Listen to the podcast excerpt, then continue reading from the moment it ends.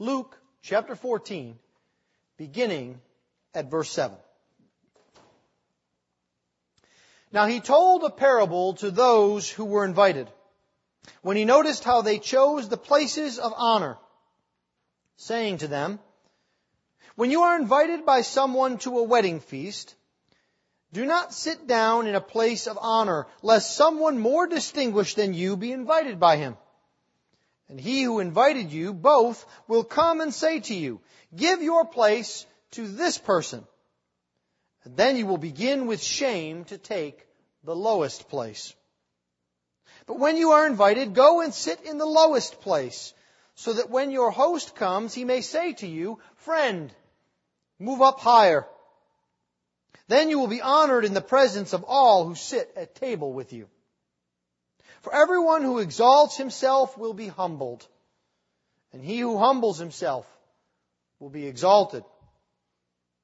He said also to the man who had invited him, When you give a dinner or a banquet, do not invite your friends or your brothers or your relatives or rich neighbors, lest they also invite you in return and you be repaid.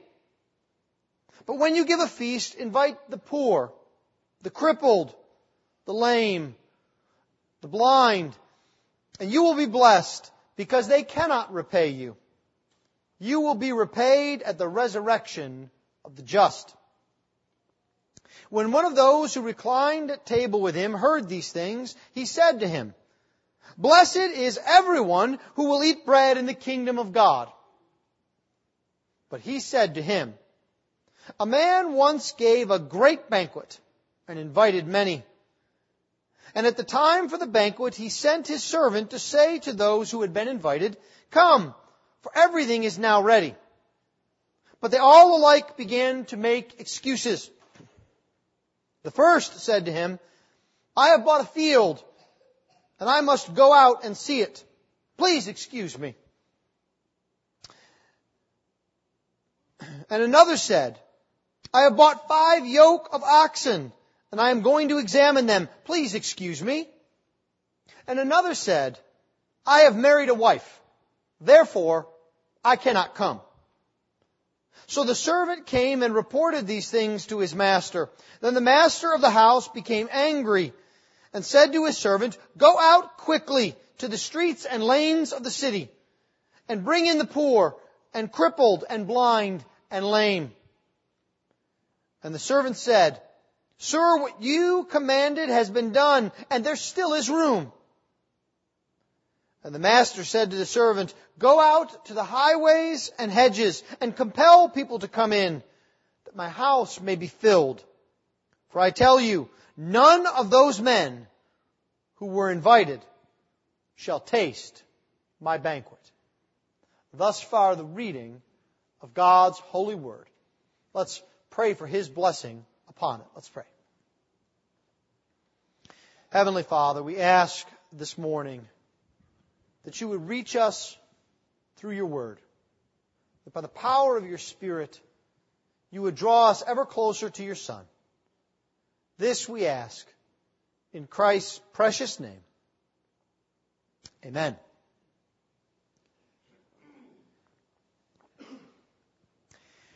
this time of year, it is especially natural to ask questions about Jesus. And perhaps the most common question at this time of year is to ask others and to ask ourselves, why did Jesus come? Why did our Lord Jesus Christ come and become a man and dwell among men here on our earth? Well, for some, the answer is easy. Jesus came here to be an example of how we should be good and kind to each other and fill us with the Christmas spirit that somehow will make everything better for at least two and a half weeks. For others, there is a deeper, more theological answer that Jesus has come to solve the problem of our sin. We who could not save ourselves need Jesus to come and to resolve the threat of hell and damnation well deserved for our sin. But I think there is even an expanded view upon this question that we need to be aware of. Because you see, Jesus is not simply a means to an end. Jesus did not come just to do things for us. Jesus came and dwelled among men that we might be fashioned into His image.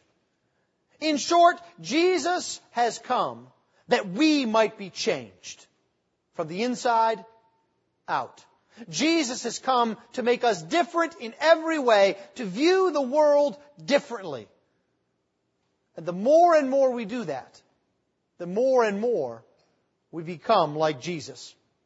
And so there are three stories, if you will, within our passage this morning of three ways in which Jesus, our King, changes things.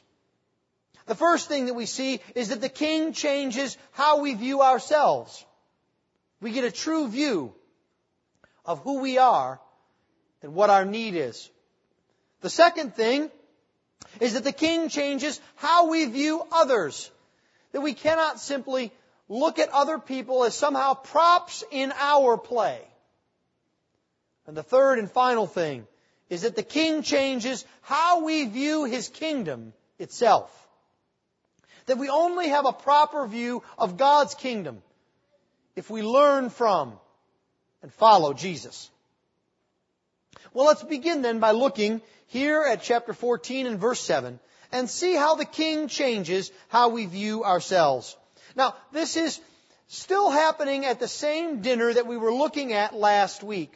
A dinner in which Jesus was invited when the ruler of the Pharisees, or a ruler of the Pharisees, perhaps best described for us to think of as the wealthiest, most religious man in town, holds a dinner party.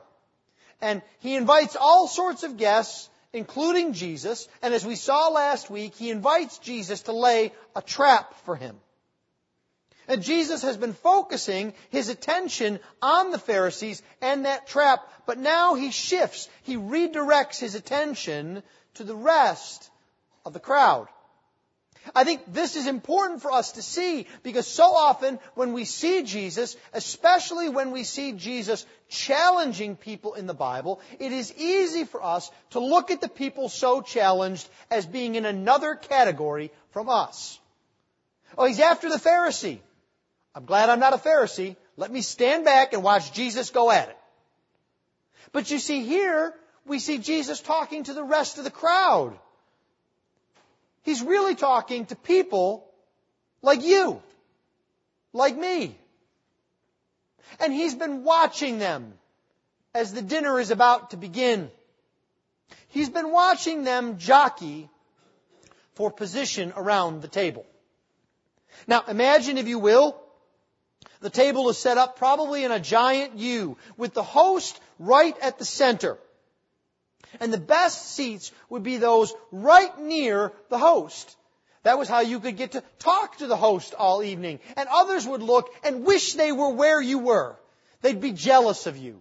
They'd want to be near the host and they'd have to think, he must be so special. Oh, she must be so great to be able to sit near the host. So you can imagine what this would look like. People would shift their conversations to be subtly near the best chairs. Someone might walk up and ask the host or one of the host servants, Oh, this chair here, oh, it's lovely. I love the fabric. Where did you get that?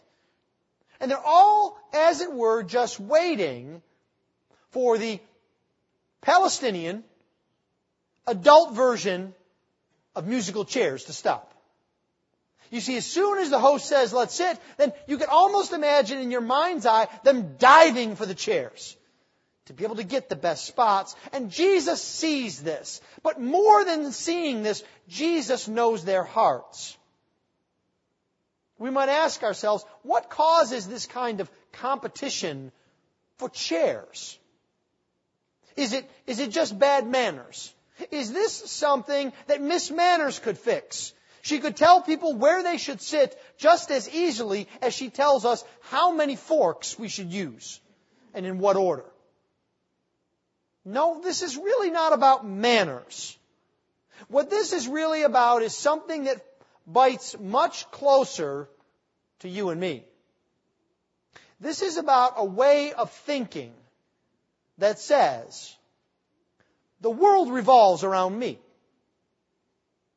What I think is important is supremely important. Everyone else, take a step back. Because what's really important is what I care about. Now, lest you push this off and say, well, I've never elbowed someone out of the way in order to sit in a certain chair. And I don't ever compete where to sit. I want you to think about how difficult this is, how subtle this type of sinful thinking is. It's something that happens every single day in our homes. Perhaps you've heard something like this. Well, why did my brother get four cookies? And I only got three. How come I don't have four? Well, how come he gets to drive the car at age 17 and I had to wait till age 18? You know, my girlfriend got brand new appliances for the kitchen this year. How come she has them and I don't? I can't believe I only got a 4% raise when the guy down the hall got 6%. You see, this way of thinking puts everything in a perspective around us.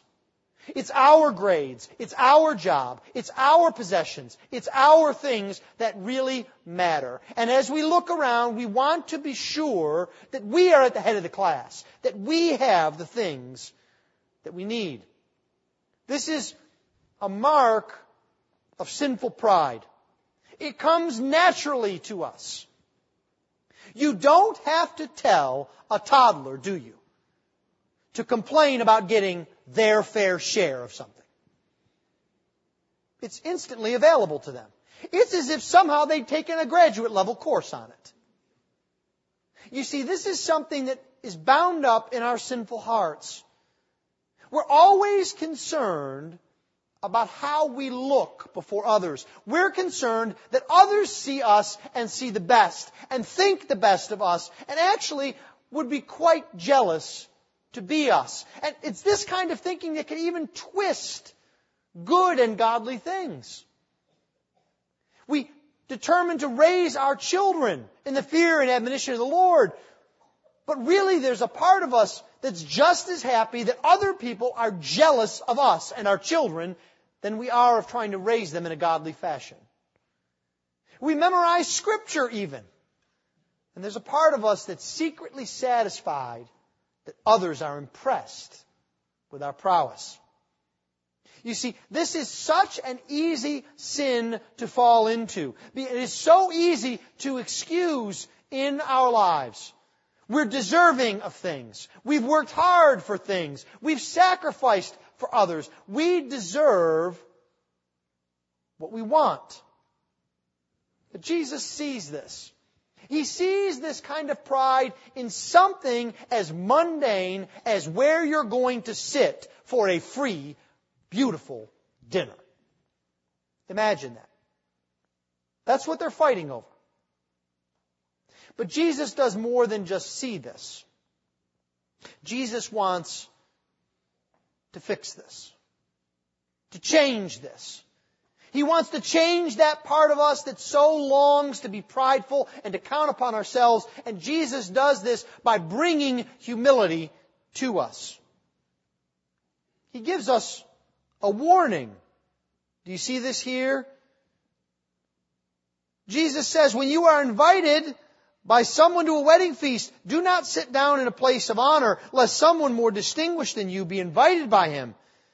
And then the host will come up to you and he will say, you need to move along. This seat is for someone else. Now imagine what this looks like in your mind's eye. You're at a dinner. And lo and behold, you are able to grab the musical chair. You're sitting in one of the best spots. You're looking around, you're beaming. Everyone else is jealous of me. Look at how good I am. Look at how good I have things. Oh, this is so wonderful. I am so glad every eye is on me. And then the host comes up to you. He comes up to you as people are sitting. And what are they doing? They're filling in all of the other places. And the host comes up and he says, I'm sorry, but this is reserved for my other guest. You'll need to find another seat. Imagine what kind of a walk of shame that would be. You can almost picture it in your mind, can't you? Your face turning bright red. Now you can't stand the fact that every eye is on you. You get up and you go and you move, and where do you have to sit?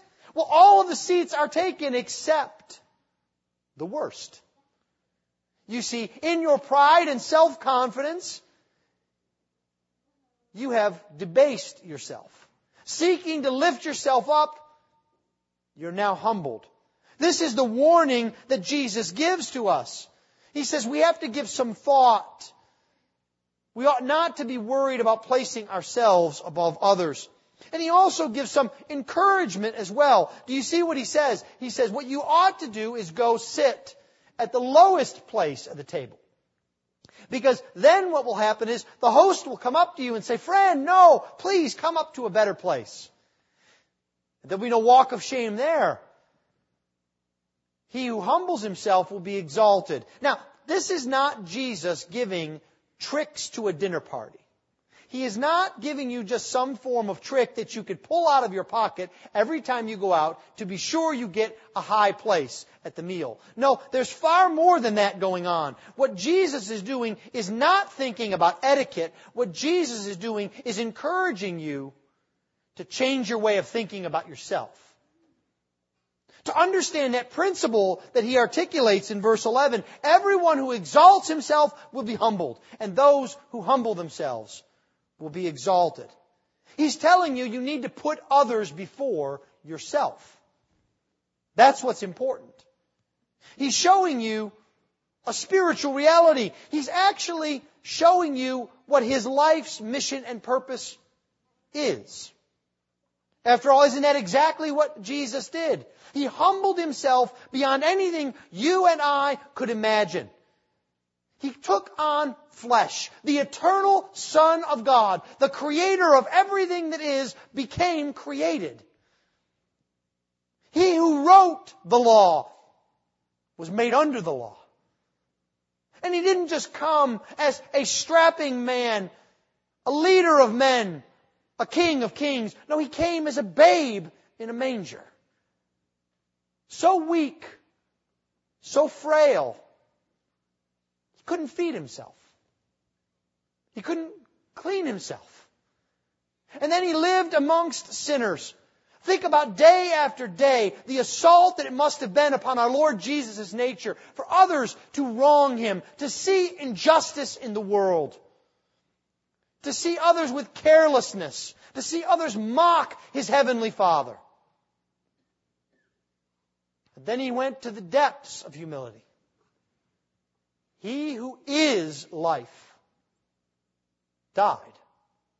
Died the most shameful death that is imaginable. He humbled himself to the sacrifice of the cross. But it was through that sacrifice, it was through that humbling that he became the greatest. That his name was on high. He was risen from the dead. He was ascended to the Father, and He waits now to gather each and every one of His people and to be worshipped forever and ever. Our Lord Jesus Christ put back at His rightful place after having fulfilled everything that the Father has asked of Him. He was humbled for a purpose. To be raised to glory. And you see, if we do not understand this principle, we don't understand Jesus. Because if we think we have it together, if we think we are better than we are, then we don't need Jesus. We're just fine. Thank you very much. We're going along very well.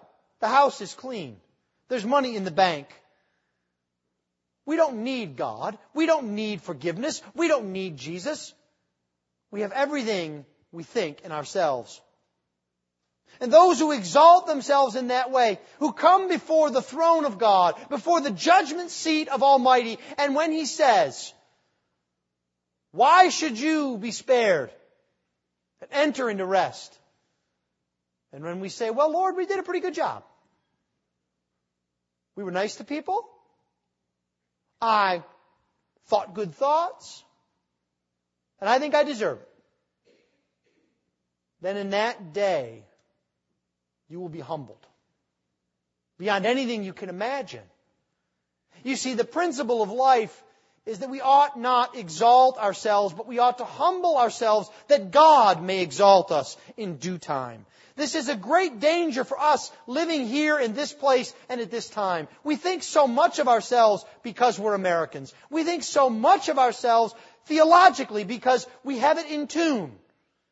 We can point all around us to every other kind of person who is lost, who doesn't have a clue, and we can think that it is what we are and what we have done that gives us worth.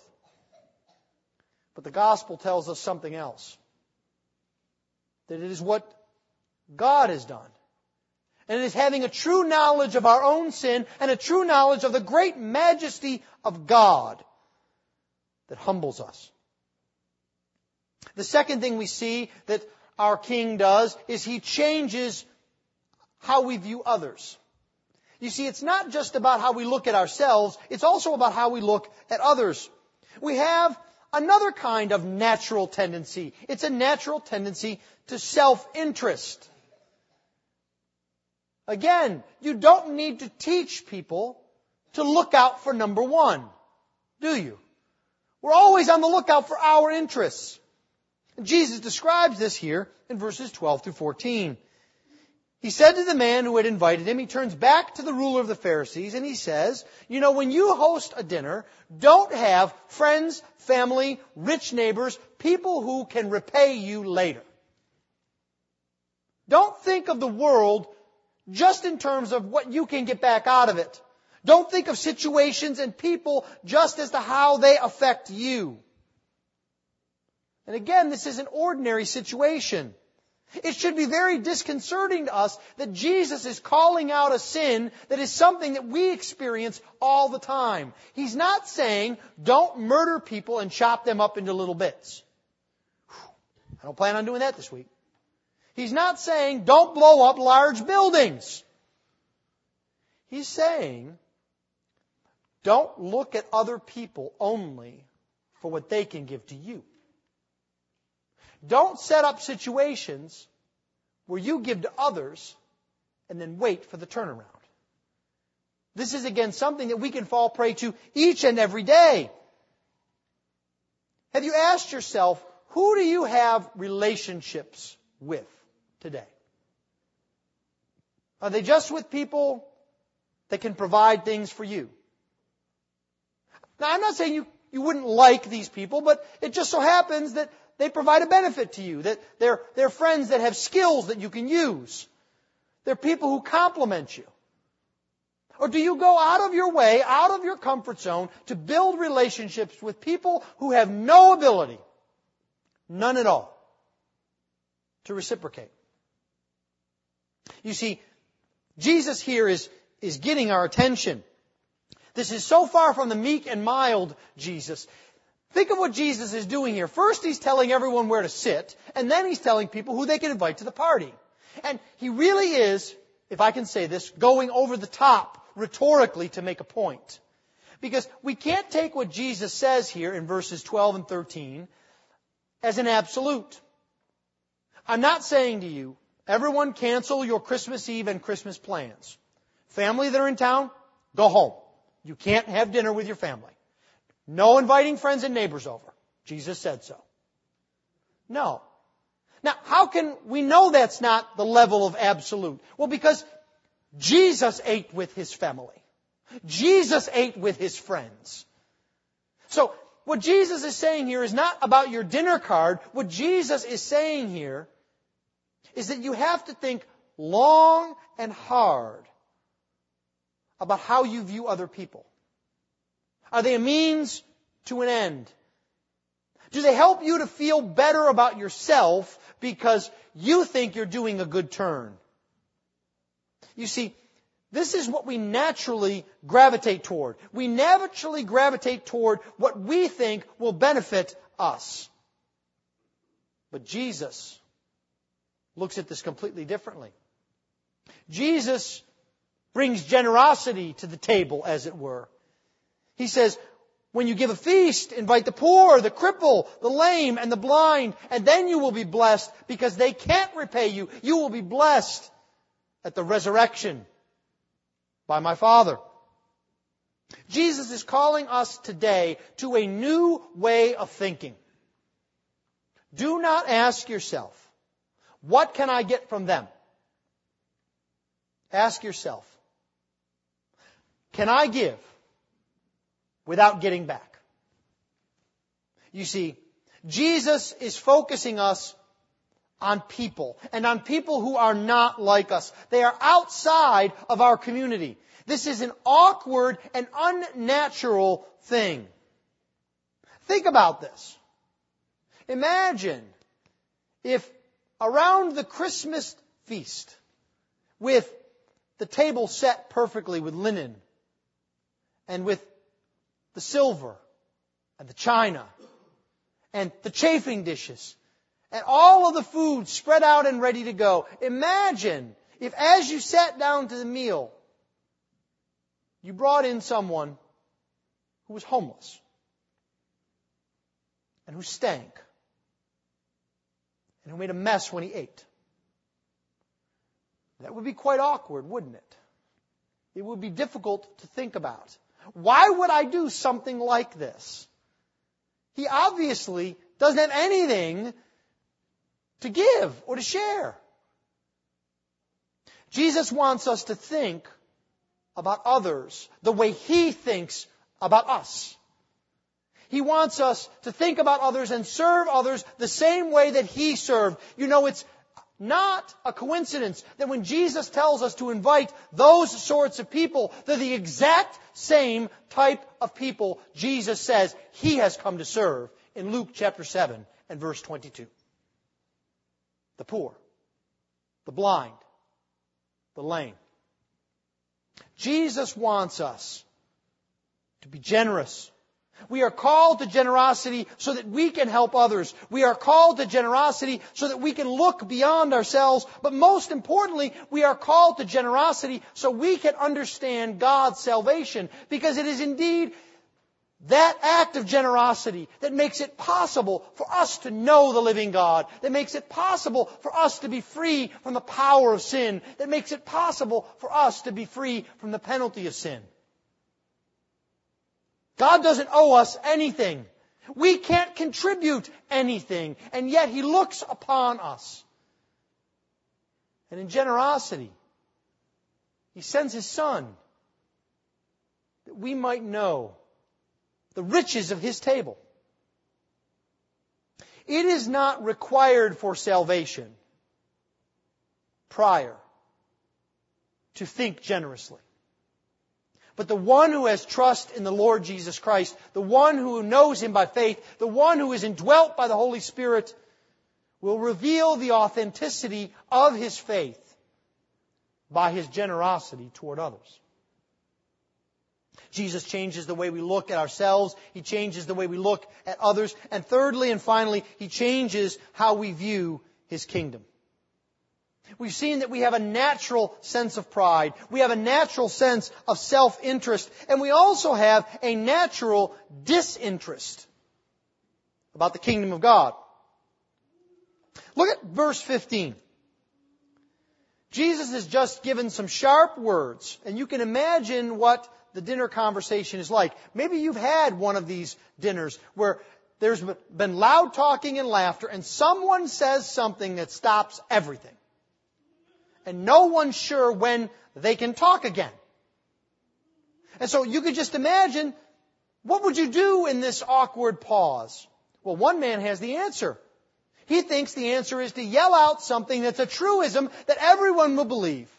He says, blessed is everyone who will eat in the kingdom of God. Yeah, Jesus, I know you're talking about the poor and the lame, but everyone will be blessed who eats at the feast of God. By the way, that includes me and my buddy over here. We're going to the kingdom of God. We're going to eat the meal. Right? Can I get an amen? That's what he's, he's looking around waiting for an amen. Jesus understands what he's doing here. Jesus has challenged their assumptions. He has challenged them to change. And now someone is trying to shift the emphasis away from that, to shift their attention away from that. There's an assumption that's going on here that he will be fine, that so will his friends. And he is trying to blunt the call of the kingdom. So Jesus brings up another parable. He begins to speak a parable to them. Now, I could imagine that if we were with Jesus and seeing others, that as soon as we saw or heard the word parable, we might dunk. Because that pretty much means Jesus is going to let us have it. He's going to come up with something that really hits close to home. And he does that here. He says, a man once gave a great banquet and invited many. And at the time for the banquet, he sent his servant to say to those who had been invited, come, everything is ready. Now, you have to understand how invitations were done in this day and age. You would send a formal invitation to someone, and they would accept. It would be sort of like our RSVP. And then the day of the banquet, when you had all of the invitations in, you would know exactly how many animals to kill for the meal. You would know exactly how many places to set. Then you would send out your servant and tell people it's time. Back in this day, they didn't have microwaves. They had to know when the food was going to be hot. And so you'd send someone out again. Now, you've already said yes once in this culture about the most rude thing you could possibly do is say yes. Let your host go to all of that trouble and then at the end say, well, you know, not so much. Got something else to do. Imagine, if you will, if this were the case. Imagine you invited your neighbors over for dinner. And they all told you that they were going to come. And you prepared a great feast. You made sure you had enough pounds of meat for everyone and all of the right sides and enough desserts. And someone comes just as the meal's about to begin and they knock on the door and right before they come in they say, Oh, sorry, I forgot I gotta wash my hair. I can't come. And they walk away. Well, it's ridiculous, isn't it? It's about as ridiculous as what they say here. One man says, Oh, I would love to be able to come. I can't come because I have just bought a field and I need to inspect it. Seriously? How many of you all buy a house before you even take a look at it? That's completely impractical. It's actually meant to be impractical. And the second thing that comes up, oh, I would come, but I have just bought 10 oxen, five team of oxen and I have to go and see them. Now, think about this.